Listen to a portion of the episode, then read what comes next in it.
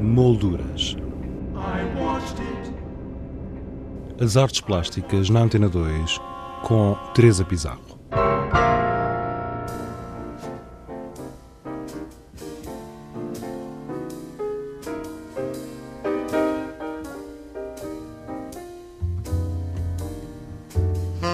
A Cordoaria Nacional Torreão Nascente acolhe a mostra Cena da Silva, uma antologia fotográfica. Trata-se até à data da maior exposição dedicada à obra fotográfica de Cena da Silva. A propósito desta mostra, conversamos com o curador, Sérgio Má, que começou por nos dar a conhecer o trajeto profissional e criativo deste homem de múltiplos talentos. Cena da Silva é um daqueles casos interessantes quando se olha para o panorama da cultura portuguesa da segunda metade do século XX. O seu trajeto profissional e criativo começa-se a desenhar a partir dos anos 50. Ele fez a sua formação superior em arquitetura, mas para além de ter trabalhado como arquiteto, distinguiu-se na área do design, onde foi um, um criativo, e depois eh, teve envolvido também muito no trabalho mais, eh, digamos, da pedagogia sobre o design, foi professor em várias instituições, entre as quais na Escola de Belas Artes de Lisboa.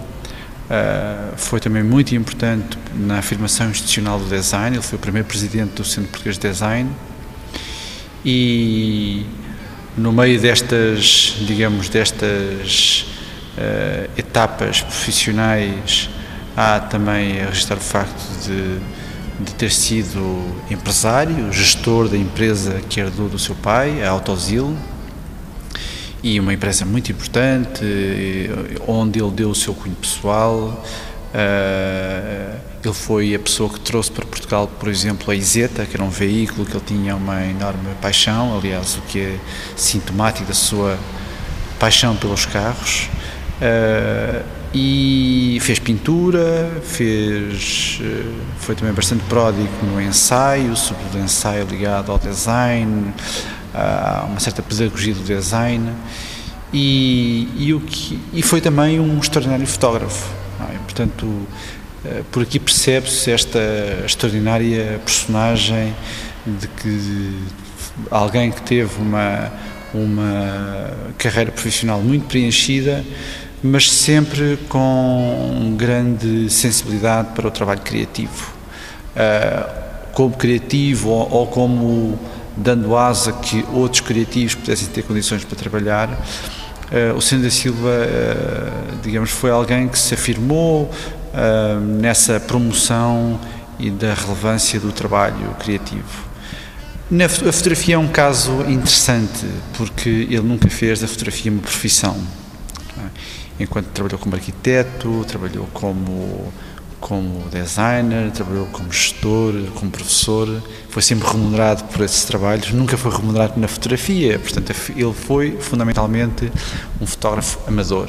Sim, mas lá em cima, por exemplo, pode ver-se no segundo piso eh, fotografias eh, ligadas à publicidade e até eh, fotografias que fez para algumas publicações. Sim, sim. E quer dizer, eu, pontualmente teve, uh, ele, quer dizer, eu quando digo ele foi fundamentalmente um, um, um, fotógrafo amador, mas obviamente teve momentos em que as suas fotografias foram, foram usadas eh, no campo da publicidade ou no campo das artes gráficas. Uh, nesta exposição podem-se ver, por exemplo, a colaboração que ele teve com, com o designer Sebastião Rodrigues, e quando trabalhou uh, na Autosil, no início, aliás, logo nos anos 50, começou a ser responsável pela fotografia ligada à atividade da empresa, inicialmente num registro muito lá, burocrático, que era para fotografar as peças anómalas que a Autosil comercializava e, portanto, para fazer eram fotografias para acompanhar relatórios comerciais. Técnicos. Exatamente.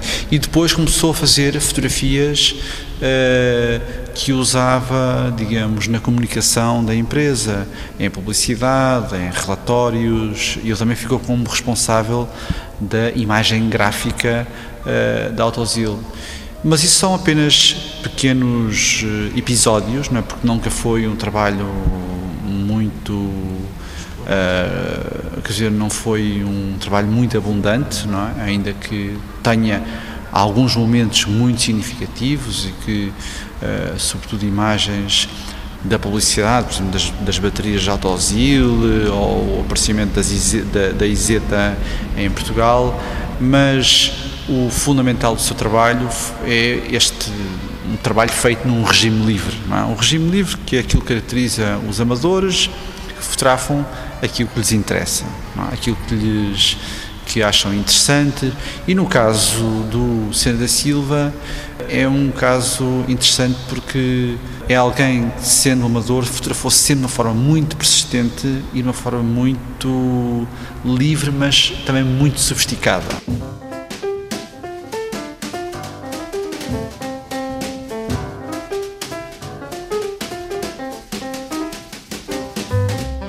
Sena da Silva, uma antologia fotográfica, é constituída por cerca de 200 fotografias, resultado da seleção feita a partir de 20 mil negativos e diapositivos pertencentes ao espólio do autor. Esta exposição, que ocupa todo o torreão nascente da Cordoaria Nacional, centra-se sobretudo na relação de Sena da Silva com a cidade de Lisboa. Sérgio Má deu-nos mais pormenores. Lisboa, muito mais do que um tema, foi o cenário privilegiado da fotografia de Sena da Silva. Porventura, isso tem logo a ver com o início da sua relação mais criativa com a fotografia. Em 1956, é um ano importante na carreira de Sena da Silva, ele teve eh, a intenção de fazer um livro sobre Lisboa e andou a fotografar para esse livro, acompanhado do José Cotileiro, que queria fazer um texto. E esse livro tem uma inspiração que é o livro uh, Le Banlieue de Paris, do Robert Doisneau, que é, o Robert Doisneau é a maior influência assumida pelo Lucena da Silva.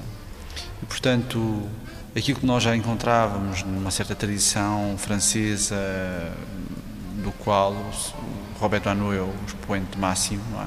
Uma fotografia documental, mas ao mesmo tempo uma fotografia muito afetiva, uh, diferenciando-se, por exemplo, da fotografia do Cartier-Bresson, que é uma fotografia mais mais nervosa, mais reativa, não é? Mais do instantâneo, não é? Aliás, mais sobre o instante, como ele tanto gostava de enfatizar.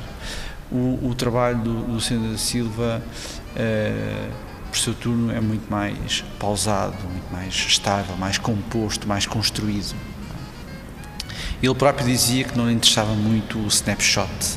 E, portanto, o que nós vemos nesta exposição, e começa na primeira parte, no piso térreo, é uh, uma série de, de imagens organizadas de uma forma muito uh, livre, uh, mas que têm em comum o facto de terem sido maioritariamente feitas em Lisboa.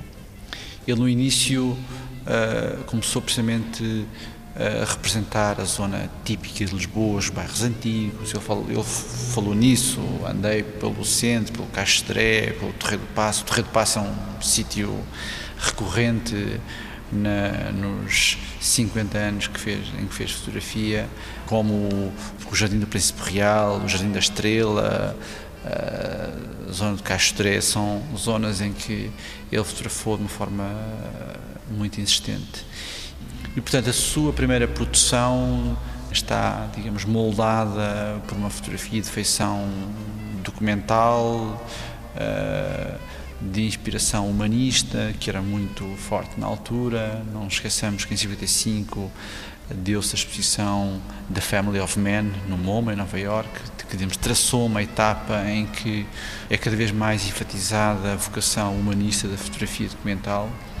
E, e ele não é alheio a essa, digamos, esse, essa tendência da época, mas ao longo do tempo, e na exposição podemos perceber isso, o seu olhar vai, vai, vai mudando pontualmente, não, não, não quer dizer que, que a mudança seja radical, pelo contrário, ele vai, é, digamos, apropriando uh, da percepção mais diretamente relacionada com os temas que, que lhe estão a acontecer. Sei lá, nos anos 60 há uma, há uma fotografia mais. Uh, que se nota que há mais movimento, é?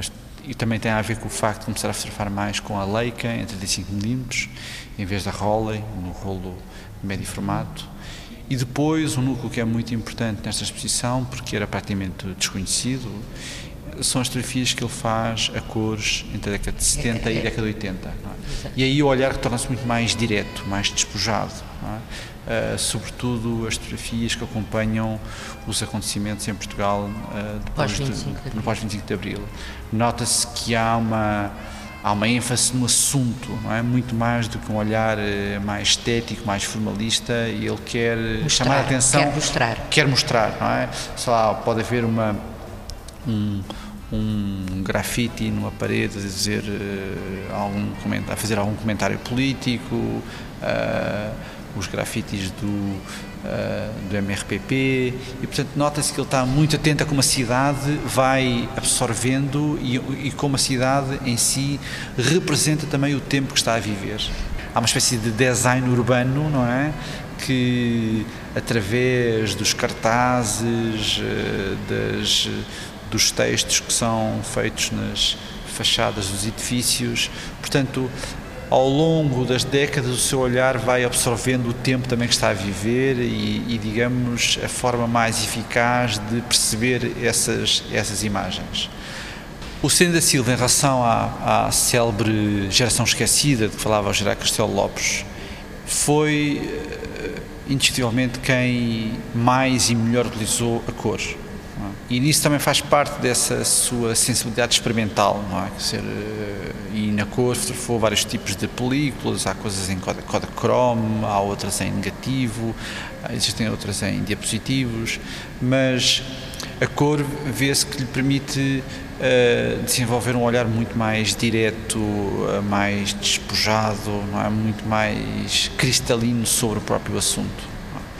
E, e quando se quando se passa para a sala no primeiro piso, por exemplo, a última sala é uma sala que é uma espécie de súmula de todas estas questões do trabalho uh, do Sena da Silva, que vai fotografando muitas coisas, paisagens, fotografia de rua, uh, objetos, e o que se vê uh, ali é o, o, que é, digamos, aglutinador em todas aquelas imagens, é essa sens forte sensibilidade estética e composicional que orienta a sua fotografia. Sérgio Má, curador da exposição Cena da Silva, uma antologia fotográfica patente na Cordoaria Nacional Torreão Nascente até ao dia 4 de agosto.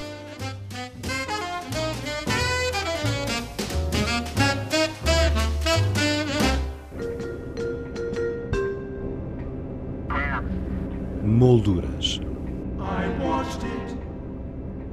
as artes plásticas na Antena 2 com Teresa Pizarro.